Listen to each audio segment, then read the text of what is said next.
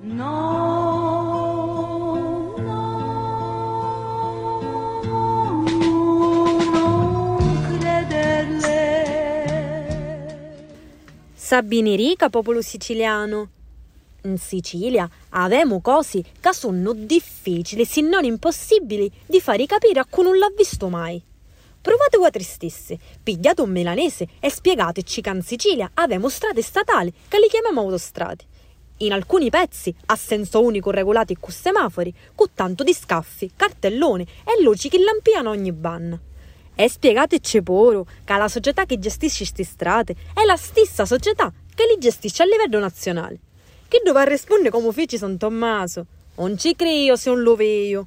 E allora portatelo a fare una firriata in capo la Palermo Girgenti, chi forse sa diverti chiossai che in te montagne rossi. La strada collega due capoluoghi lontani a picca 120 km, ma se si è fortunata e non trovi semafori rossi, ci stai due ore e mezza. L'ANAS, che gestisce la strada, ha visto gestire magari i travagli di manutenzione. I travagli più urgenti si avessero a fare nel pezzo dello viadotto Scorciavacchi, inutilizzabile, del 2014. Ma impegnata a gestire le autostrade italiane, l'ANAS sappa scordare in auge. A ieri ci fu una riunione e un sopralluogo tra i vertici di l'ANAS e l'assessore regionale alle infrastrutture Falconi e allo territorio e all'ambiente Cordaro per fare lo punto sopra i travagli.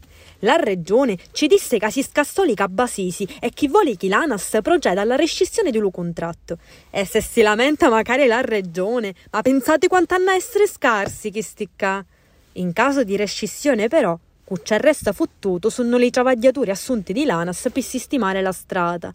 Piuttosto di domandare la rescissione, i travagliatori la hanno una soluzione alternativa. Ma perché non vi spicciate a cominciare i travagli invece di perdere ancora tempo? Ma che? Non aspettano che me!